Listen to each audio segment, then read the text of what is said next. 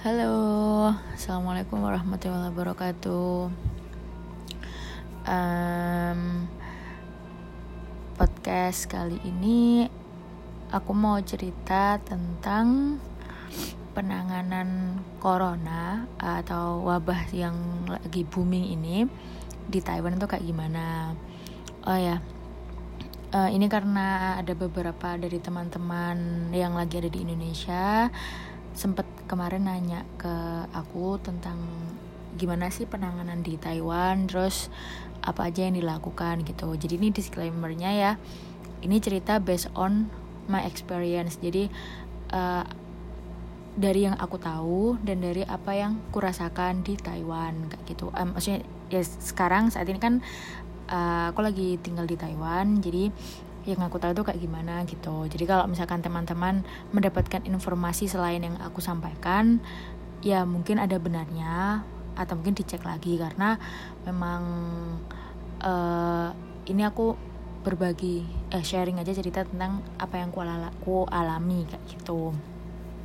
Jadi uh, cerita ini bakal aku mulai dari awal banget tai, uh, corona itu mulai booming. Jadi waktu itu di bulan bulan apa ya sayang?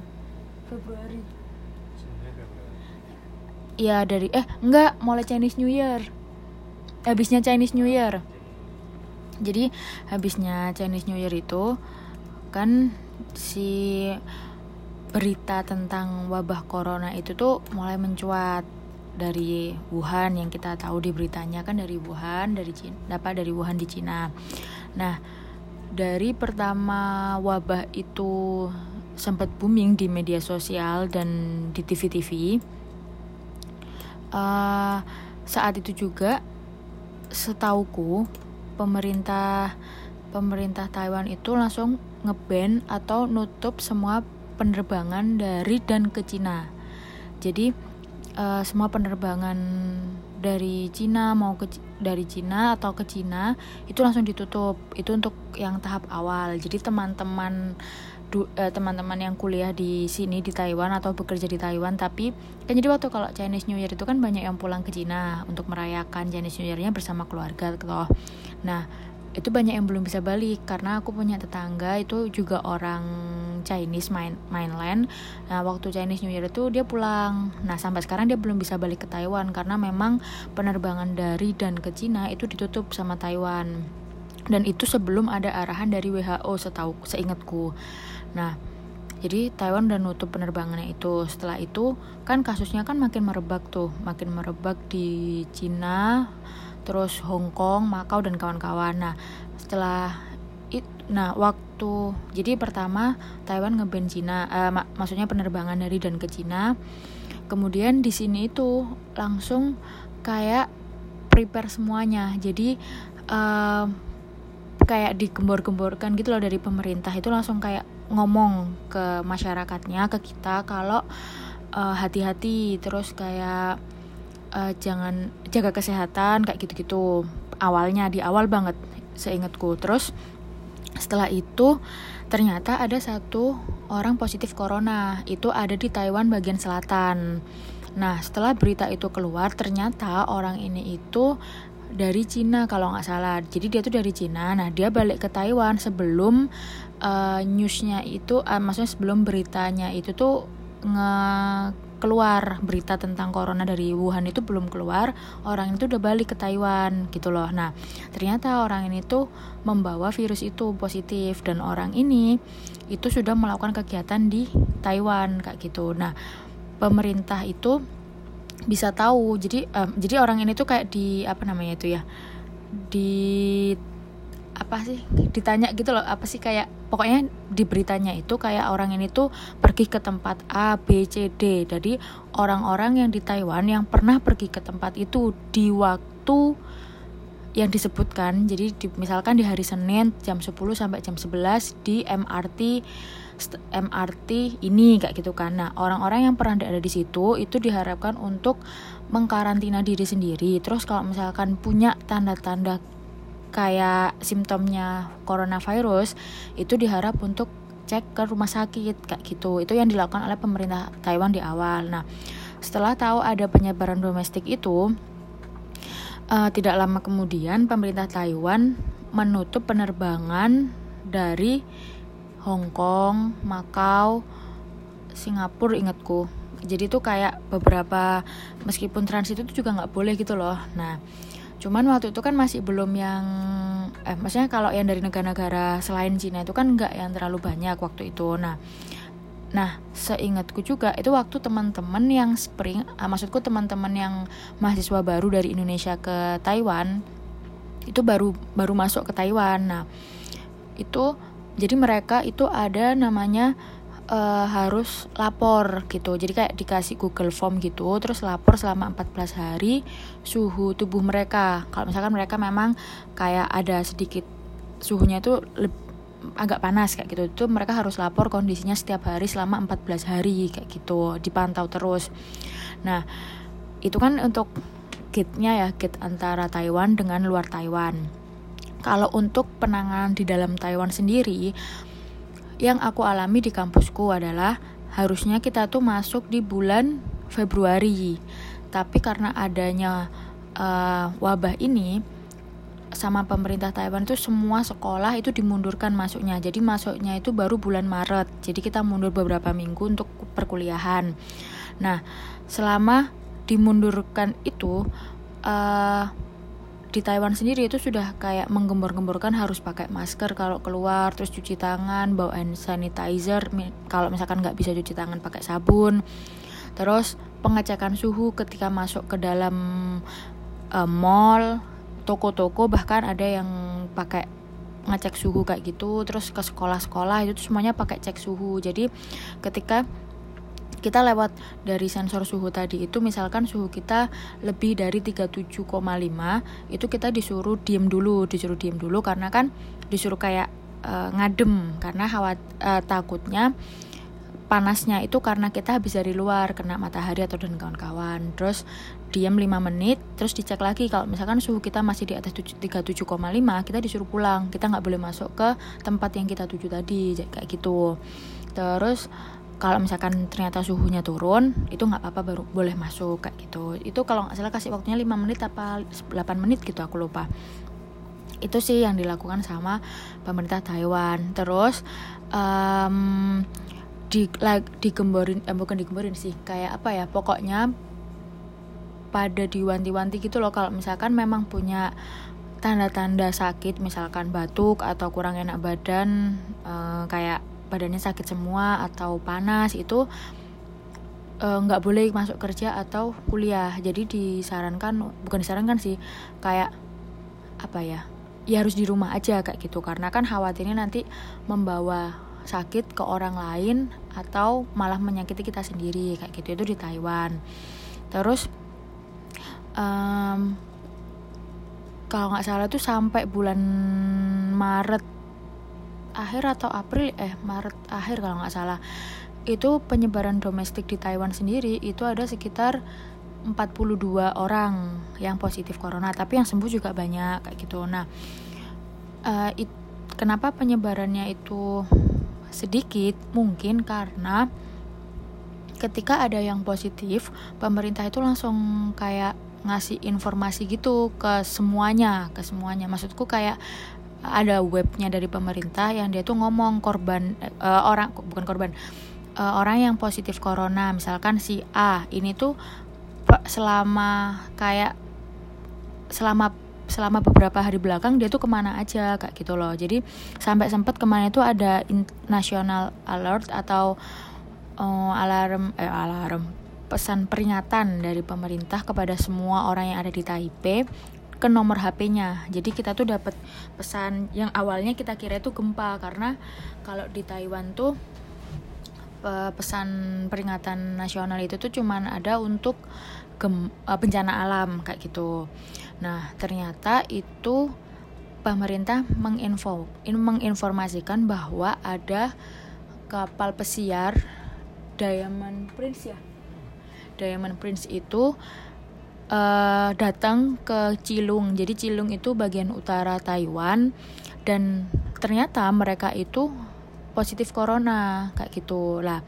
pemerintah itu langsung memberikan kayak Google Maps titik-titik di Google Maps tempat-tempat di mana para turis dari kapal pesiar tadi itu jalan-jalan di Taipei kan jadi kan mereka berhenti kan di Taipei Utara nih eh Taipei Utara di Taiwan bagian utara itu di deket Taipei nah mereka itu datang kayak ke tempat-tempat apa ya pusat pembelanjaan dan mall-mall besar di Taipei kayak kalau teman-teman yang ke Taiwan pernah ke Taipei mungkin kayak familiar dengan kayak Simon, uh, Chiang Kai-shek, terus uh, Taipei 101 sama mana ya ke mana itu yang banyak tuh Taipei Main Station atau kayak gitu-gitu. Nah, jadi pemerintah itu punya datanya itu data orang-orang yang positif ini tuh pernah ke mana aja jam berapa. Jadi mereka bilang kalau misalkan pernah ke tempat itu di range jam aku lupa sih uh, tepatnya jam berapa. Pokoknya misalkan kayak umpamanya si orang yang positif corona itu datang ke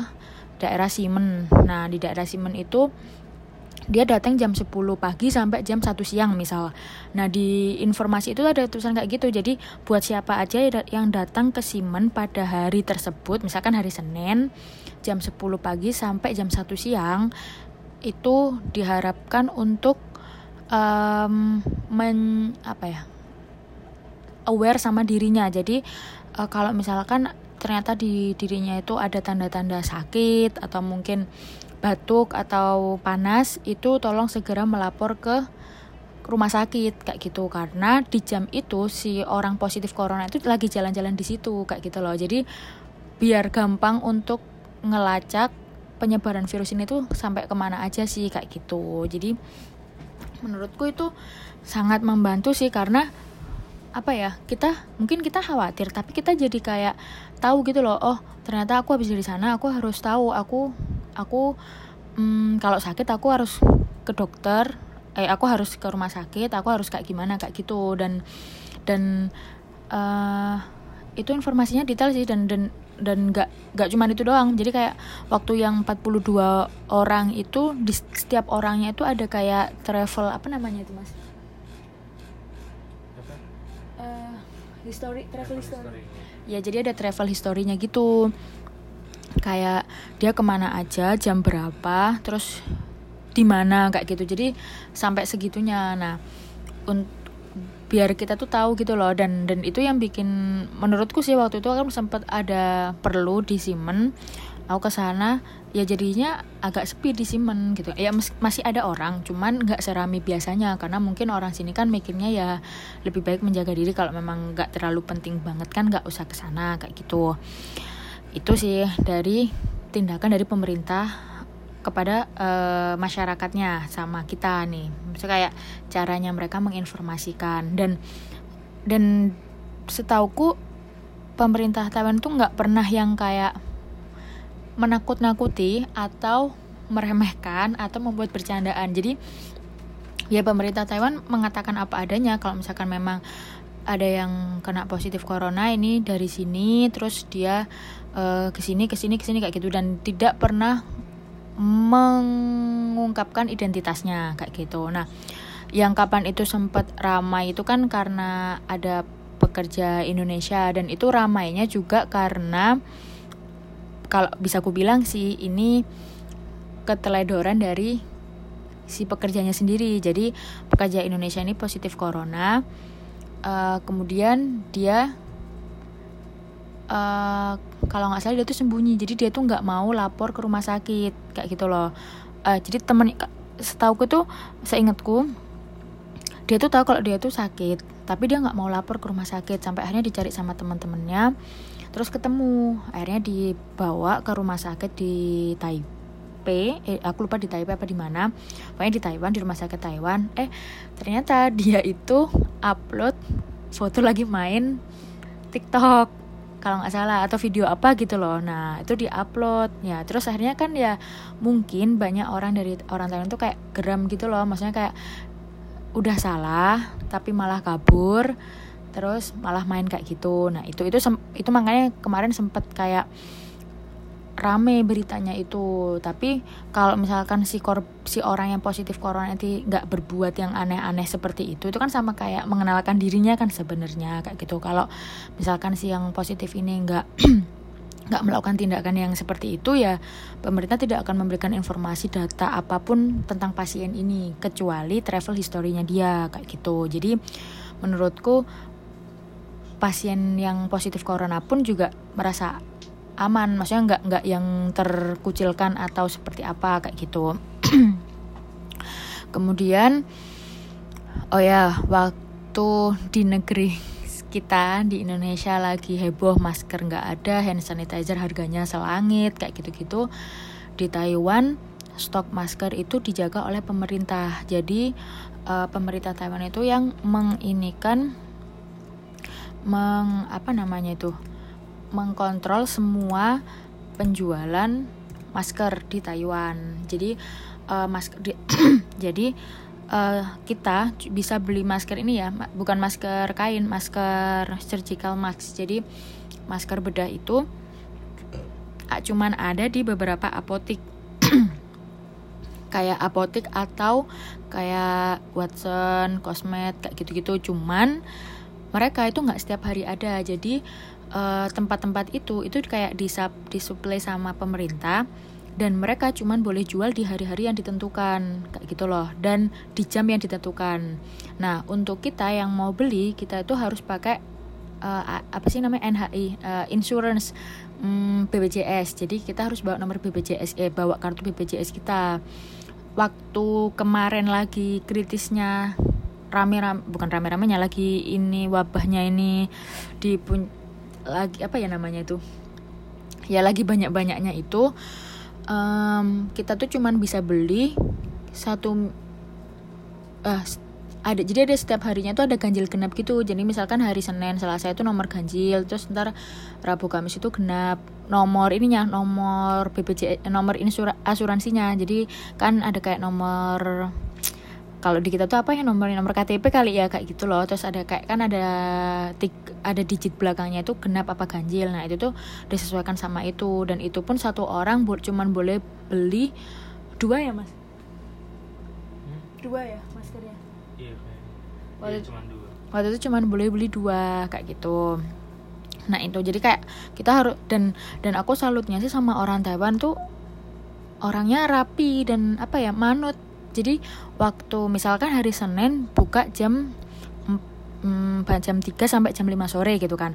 Mereka tuh udah antri di situ dari jam 2 dan itu udah antrinya tuh rapi. Jadi kayak dan mereka jaga jarak waktu antri itu nggak yang dusel-duselan atau malah jorok-jorokan atau gimana. Maksudnya kayak dorong-dorongan atau gimana. Jadi mereka ya buat teman-teman yang pernah ke Taiwan mungkin akan tahu kebiasaan orang-orang Taiwan seperti apa sih. Yaitu jadi mereka antri ya nggak ada yang rame nggak ada yang berisik nggak ada yang teriak-teriak. Jadi semuanya itu ya manut gitu loh sama sama arahan dari pemerintah kayak gitu. Terus itu untuk masalah masker. Tapi setelah produksi jadi setelah itu setahu aku baca berita yang ada di Taiwan News itu pemerintah Taiwan itu menggerakkan uh, industri pabrik apa itu namanya ya kalau misalkan yang buat baju-baju kayak gitu itu. Pokoknya yang industri bisa bikin masker-masker itu kayak disupport buat bikin uh, produksi maskernya tuh ditingkatkan kayak gitu. Sampai akhirnya sekarang alhamdulillah di Taiwan uh, cari masker udah nggak susah. Kita bisa beli online. Terus juga mereka punya finding mesin apa sih mesin yang kayak buat beli makanan pakai uang koin itu tapi itu masker kayak gitu. Cuman masih emang belum terlalu banyak di Taiwan. Sama uh, sekarang itu boleh beli satu orang itu 9 masker dalam waktu dua minggu kayak gitu kalau yang sekarang. Nah itu sih kalau untuk masalah masker.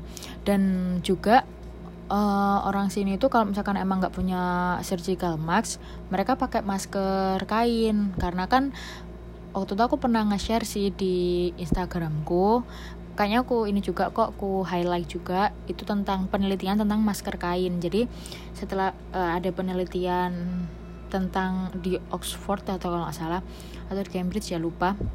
Itu ada penelitian tentang masker kain yang ternyata masker kain itu bisa membantu untuk meng ya ya tidak seefektif masker bedah tapi dia bisa untuk mengurangi penularan atau penyebaran si vir coronavirus ini kayak gitu. Jadi orang-orang Taiwan terus langsung di toko-toko kayak toko yang serba ada kayak gitu tuh kayak kalau di kebut itu kayak sakinah gitu itu namanya Kuangnan tokonya. Kalau teman-teman tahu di daerah NTUST itu ada namanya toko Kuangnan atau toko kuning. Dia langsung udah banyak banget stok masker-masker kain. Jadi uh, orang-orang yang nggak bisa beli masker bedah itu bisa pakai masker kain kayak gitu. Uh, terus apa ya? Ya sebenarnya mereka bukan takut atau kayak gimana tapi mereka mencoba untuk menurutku sih menurutku ya uh, kalau misalkan teman-teman ada yang mungkin berpikir kalau misalkan terlalu takut dengan yang namanya wabah atau seperti apa menurutku enggak. Atau kalau misalkan ada bahkan yang berpikir kalau ya karena tidak beragama dan dan, dan membawa-bawa agama menurutku tuh menurutku pribadi ya itu sedikit keliru. Karena ketika kita melakukan hal itu tuh kan sebenarnya kita ikhtiar untuk menjaga diri kita kayak gitu. Kalau misalkan untuk teman-teman yang beragama uh, beragama apa pun ya kita kan menjaga diri kita agar kita bisa tetap beribadah sesuai agama kita kayak gitu. Kalau misalkan kita sakit kan kita malah nggak bisa nggak bisa jadi ibadah kayak gitu loh. Jadi itu salah satu bentuk ikhtiar. Itu menurut pendapat pribadiku ya. Terus oke kita lanjut ke penanganan uh, di Taiwan. Selain masker itu kan hand sanitizer ya yang lagi heboh di Indonesia karena nggak ada alkohol nggak ada. Nah itu sebaliknya di Taiwan. Jadi di Taiwan itu di setiap tempat tempat public public ini ya kayak kayak public transportation. Jadi kayak di bus di MRT di kampus di di apa namanya mall toko-toko. Itu tuh di depannya pasti ada hand sanitizer. Uh, bukan hand sanitizer. Ya hand sanitizer sih. Uh, alkohol. Jadi kayak alkohol 70% gitu loh. Dan kita tuh bisa pakai bebas kayak gitu. Jadi uh, itu tuh ada di mana-mana. Jadi kita nggak usah khawatir menurutku sih itu kalau di Taipei jadi nggak khawatir kalau misalkan kelupaan bawa hand sanitizer karena di setiap tempat itu ada hand sanitizernya kayak gitu. Dan dan alhamdulillahnya sih warga sini itu nggak ada yang aneh-aneh buat nyuri hand sanitizernya atau ngisi ulang hand sanitizer mereka kayak gitu. Karena memang semua itu tuh dikontrol sama pemerintah Taiwan. Jadi kayak kalau misalkan ada toko-toko atau apa yang ngejual hand sanitizer itu pasti mereka juga dapat supply-nya itu dari dari pemerintah gitu loh ada izinnya. Soalnya waktu itu aku pernah lihat berita itu kalau misalkan ada yang ngejual tanpa izin pemerintah itu kayak kena denda gitu terus di penjara apa ya lupa aku. Pokoknya pokoknya dihukum lah kayak gitu sama pemerintah Taiwan sih itu terus sama ini uh, jadi pemerintah Taiwan itu juga memegang andil penuh dengan yang namanya media sosial. Jadi kalau misalkan ada yang menyebar hoax-hoax yang dirasa akan menimbulkan kericuhan atau kekhawatiran, itu si orang penyebarnya itu bakalan kena hukum kayak gitu loh, bakal kena kena denda kayak gitu. Jadi ya akhirnya orang di sini jadi lebih apa ya lebih bijak mungkin ya menggunakan media sosial. Mungkin mereka akan berkomentar lain ketika di dunia nyata tapi menurutku tuh nggak masalah. Karena ketika di dunia nyata misalkan kayak aku sama temanku kita sedang ada sesuatu maksudku menurut kita pendapat kita berbeda. Itu kan kita bisa langsung diomongkan tapi kalau ke media sosial itu kan jatuhnya nanti saling share terus nggak tahu itu pusatnya dari mana terus penafsirannya jadi berbeda dan itu akan menimbulkan kericuhan atau kegaduhan kayak gitu. Itu itu sih untuk masalah hand sanitizer sama masker. Dan sampai saat ini di Taiwan itu gak ada yang namanya lockdown. Jadi semuanya tetap berjalan normal di dalam Taiwannya ya. Nah kenapa di dalam Taiwan tetap berjalan normal? Menurutku adalah karena uh, transportasi dari Taiwan keluar Taiwan itu semuanya itu sudah ditutup sama pemerintah. Jadi waktu Amerika, Eropa naik, oh ya dan dan 300 sekian orang yang positif corona itu adalah orang-orang yang datang dari luar negeri.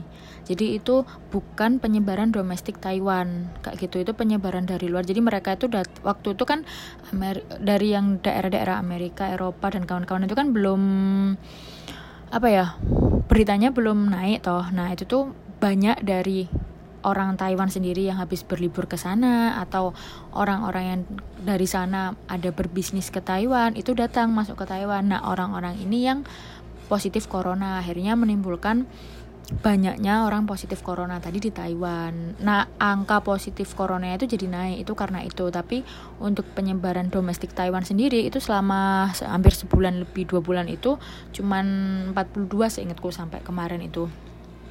Nah, itu sih dari apa namanya um, penanganan coronavirus di Taiwan. Terus sampai sekarang pun di kampusku, di kampus di kampusku itu setiap masuk harus nunjukin ID card uh, kartu mahasiswa itu terus apa dites suhu kayak gitu. Terus kalau misalkan kelas itu diusahakan untuk duduknya itu renggang-renggang kayak gitu. Terus jadi ada aturan waktu itu dari dari kampus dari pihak kampus kalau semisal ada yang positif coronavirus maka di satu kelas itu tuh nggak boleh masuk eh salah. Kelasnya ditiadakan jadi jadinya tuh kelas online gitu. Kalau misalkan ada yang satu kena coronavirus jadi semuanya harus stay at home selama 14 hari. Nah kalau misalkan yang kena itu misalkan anak lab uh, satu lab gitu yang kena maka satu labnya itu juga diliburkan kayak gitu. Disuruh stay at home selama 14 hari kayak gitu sih dan orang sini menurutku cukup nurut. Kalau misalkan disuruh di rumah ya udah di rumah kayak gitu. Terus kemarin sempat ada cerita berita sih dari orang Australia apa mana ya? Dia datang ke Taiwan ternyata di doi ini positif coronavirus. Nah doi ngomong kalau doi perlu belanja dan kawan-kawan gitu kan. Terus akhirnya sama polisi sama polisi Taiwan semua kebutuhan doi itu dibeliin. Jadi si polisinya itu yang beliin kebutuhan dia dia perlu beli apa aja dibelanjain sama polisinya terus diantar ke rumah. Jadi si orang ini tuh nggak perlu buat keluar rumah kayak gitu. Dan orang ini itu bakal dicek random cek gitu sama orang eh, sama pemerintah sama kayak tim khusus mungkin ya tim khusus untuk penanganan virus ini. Eh wabah ini tuh tim khusus gitu. Jadi dia bakalan ditelepon gitu loh di HP-nya dan dilacak di Google Maps-nya. Eh salah. Ya di Google Maps jadi locationnya dia itu kayak dilacak. Kalau misalkan dia keluar dari rumah dia bakal kena denda. Kayak gitu. Sama kalau misalkan GPS-nya nggak dinyalain kan nggak bisa dicek tuh.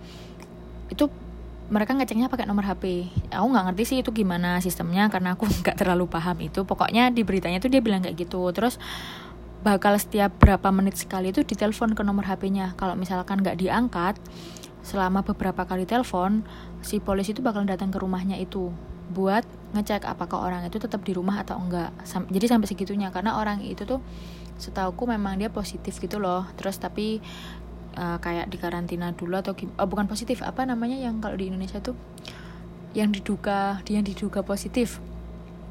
Nah kayak gitu sih. Itu itu itu cerita yang aku tahu kayak gitu loh. Terus uh, kan sempet kan sempat heboh apakah harga-harga maka makanan terus stok makanan itu bakalan habis. Soalnya waktu si positif orang yang positif ini tuh ngelonjak langsung 100 sekian orang uh, terjadi sedikit kepanikan di sini. Mungkin bukan ya wajar sih menurutku kalau misalkan panik. Jadi pada kayak banyak uh, ada yang ngomong sebenarnya dari teman-teman sendiri sih teman-teman yang kuliah orang Indonesia yang kuliah di Taiwan itu kayak pada kayak bilang stok-stok makanan habis dan kawan-kawan. Nah tapi nyatanya di jadi ada namanya PX Mart. Kalau di Indo itu kayak Super Indo gitu kali ya. Itu ada di dekat rumahku dan itu nggak ada yang nggak habis sih stoknya masih banyak juga. Mungkin yang habis itu kayak stok mie instan terus uh, tisu. Tapi ya nggak yang habis banget. Dan ternyata setelah beberapa hari juga udah kembali lagi normal lagi. Ya kayak mungkin ya beberapa orang panik terus membeli cukup berlebihan atau memang mereka butuhkan. Kan aku juga nggak ngerti gitu. Tapi terus setelah itu Taiwan mengeluarkan berita kalau misalkan stok pangan di Taiwan eh, di Taiwan itu uh, akan selalu terjaga dan akan selalu ada. Dan juga untuk harga makanan itu harganya harus normal. Jadi kalau misal jadi maksudnya kalau misalkan memang dari pabriknya itu misalkan harganya 10 NT terus dijualnya harusnya 12 NT ya harus 12 NT kalau misalkan si penjualnya ini menaikkan harga jadi 20 NT maka si penjual ini akan kena kena denda sama pemerintah Taiwan. Dan dendanya kan di sini nggak main-main kan cukup besar kayak gitu. Atau aku lupa ada antara didenda atau kena hukum entah di penjara atau seperti apa aku juga nggak paham. Tapi yang jelas kena sanksi dari pemerintah Taiwan.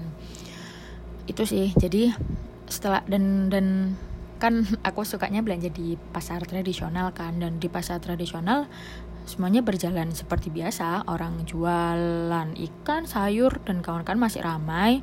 Yang membedakan hanya semua orang menggunakan masker. Jadi semua orang menggunakan masker dan apa ya? Ya melindungi diri sendiri dan orang lain sih sebenarnya.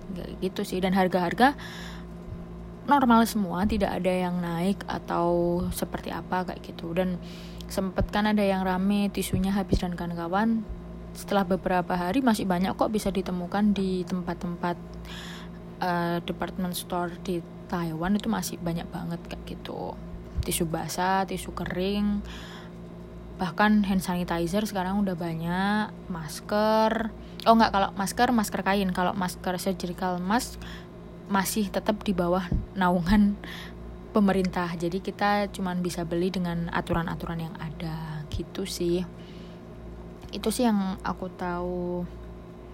Yang aku tahu dari apa namanya? Oh ya sama ini. Kalau yang sekarang berlaku sejak bulan April kalau nggak salah. Tanggal berapa April saya lupa. Eh aku lupa. Nah itu tuh jadi kalau kita mau naik kendaraan umum di Taiwan itu harus pakai masker. Kayak naik MRT naik bus Uber taksi itu kita harus pakai masker. Kalau misalkan kita nggak pakai masker kita kena denda denda berapa mas oh, oh ya kena dendanya itu 15 ribu dolar Taiwan. Jadi sekitar kalau di rupiah ini ya 7 jutaan lah gitu. Kalau kita nggak pakai masker. Dan maskernya tuh bebas kok masker apa aja. Maksudnya boleh masker kain boleh masker bedah. Pokoknya harus pakai masker kalau naik kendaraan umum. Dan entah sampai kapan mungkin sampai sampai wabah ini benar-benar bisa selesai kali ya gitu kan. Dan kayaknya alhamdulillahnya orang yang positif corona di Taiwan eh salah. Orang yang sembuh orang yang sembuh di Taiwan juga udah 300 sekian gak sih? Yang sembuh itu udah 300 sekian gitu. Aku lupa exactly value-nya. Terus um, sama yang meninggal enam orang kayak gitu. Yang meninggal enam orang dan menurut berita yang meninggal itu didominasi oleh orang-orang yang sudah sepuh dan memang sudah punya penyakit bawaan lainnya. Jadi nggak pure coronavirus kayak gitu. Ya tetap maksudnya bukan berarti mengentengkan ya ya buat teman-teman yang buat kita kita yang masih sehat. Ya kan lebih baik kita menjaga daripada kita nanti kenapa kenapa kayak gitu. Itu sih setauku. Dan semua naik market uh, tempat pembelanjaan dan kawan-kawan tetap ramai jadi kalau teman-teman ke oh nggak belum bisa sih ya kalau misalkan ke Taiwan. Itu sih. Jadi uh, yang paling pertama dilakukan oleh pemerintah Taiwan kalau nanya pertama banget pemerintah Taiwan berani langsung ngeban penerbangan dari negara-negara yang positif coronavirusnya itu besar. Jadi mereka ya udah rugi. Entah bisa aku nggak ngerti perhitungan ekonomi dalam satu negara ya mengenai penerbangan-penerbangan tapi pemerintah Taiwan langsung uh, nutup semua penerbangan dari China dari negara-negara yang positif untuk melindungi rakyatnya yang di dalamnya dan juga ekonomi dari negara kita eh negara kita negara Taiwan maksudnya. Jadi ekonomi di sini tetap jalan seperti biasa uh, cuman penerbangan di luar itu ditutup semua kayak gitu. Dan semua conference conference ilmiah seminar-seminar acara-acara uh, konser dan kawan-kawan semua dibatalkan gitu. Itu. Jadi kalau teman-teman nanya itu per, langkah pertama kali yang dilakukan oleh pemerintah Taiwan uh, terhadap wabah ini. Dan dan yang lainnya kayak masker, hand sanitizer, terus tentang jadwal eh jadwal apa namanya pen, apa sih kayak penanganan di sekolah-sekolah dan kawan-kawan tadi udah aku jelasin di awal. Itu sih ayah kalau teman-teman ada yang mau ditanyakan atau ada yang dikoreksi dari aku yang aku sampaikan bisa loh kirim pesan ke IG ku. Aku tulis di bionya podcast ini ya atau langsung cari aja di IG ku @jusnulkhotimah ntar teman C H U S N U L K H O T I M A H Jusnul Khotimah itu teman-teman bisa kirim pesan kalau ada yang mau dikoreksi dari omonganku atau ada yang mau ditanyakan gitu. Terima kasih semuanya. Tetap jaga kesehatan, jaga kebersihan, jangan lupa makan sehat, pakai masker kalau keluar, cuci tangan sebelum makan, dan itulah pokoknya semuanya. Semoga kita selalu sehat-sehat semuanya. Bye bye. Wassalamualaikum warahmatullahi wabarakatuh.